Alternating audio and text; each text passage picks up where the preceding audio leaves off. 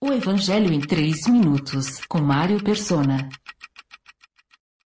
O Evangelho de Lucas tem duas particularidades. A primeira é que nele você encontra a graça de Deus da forma mais ampla, alcançando estrangeiros como a viúva de Sarepta e Naamã, o leproso.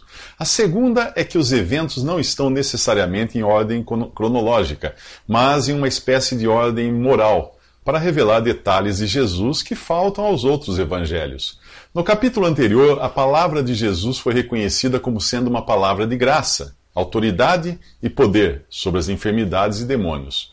Depois de curada, a sogra de Pedro passou a servir a Jesus e aos discípulos. Isto mostra que as boas obras são consequência da salvação, e não o contrário. A mesma ordem você encontra agora nesse capítulo 5 do Evangelho de Lucas.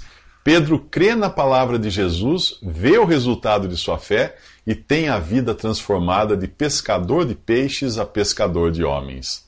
A cena diante de nós é de um cardume de pessoas ávidas pela palavra de Deus diante de pescadores frustrados lavando suas redes vazias. O barco de Simão Pedro, que nenhuma utilidade teve durante uma noite de pesca infrutífera, é requisitado por Jesus para servir de palco flutuante em sua pregação para a multidão que estava na praia. Mas Jesus não sai dali sem antes recompensar Simão pelo empréstimo do barco. Quando acabou de falar, disse a Simão: Faze-te ao alto mar e lançai as vossas redes para pescar. E respondendo Simão, disse-lhe: Mestre, havendo trabalhado toda a noite, nada apanhamos, mas sobre a tua palavra lançarei a rede. Quando o fizeram, pegaram tal quantidade de peixe que as redes começaram a rasgar-se. Então fizeram sinais aos seus companheiros no outro barco para que viessem ajudá-los. E, e, eles vieram e encheram ambos os barcos, a ponto de quase começarem a afundar. Lições para nós são muitas. Primeiro, devemos colocar nossos bens à disposição do Senhor, como fez Pedro em, uh, com o seu barco. Segundo, buscar no Senhor a direção para cada passo. Pedro não sabia onde estavam os peixes, mas Jesus sabia onde jogar a rede.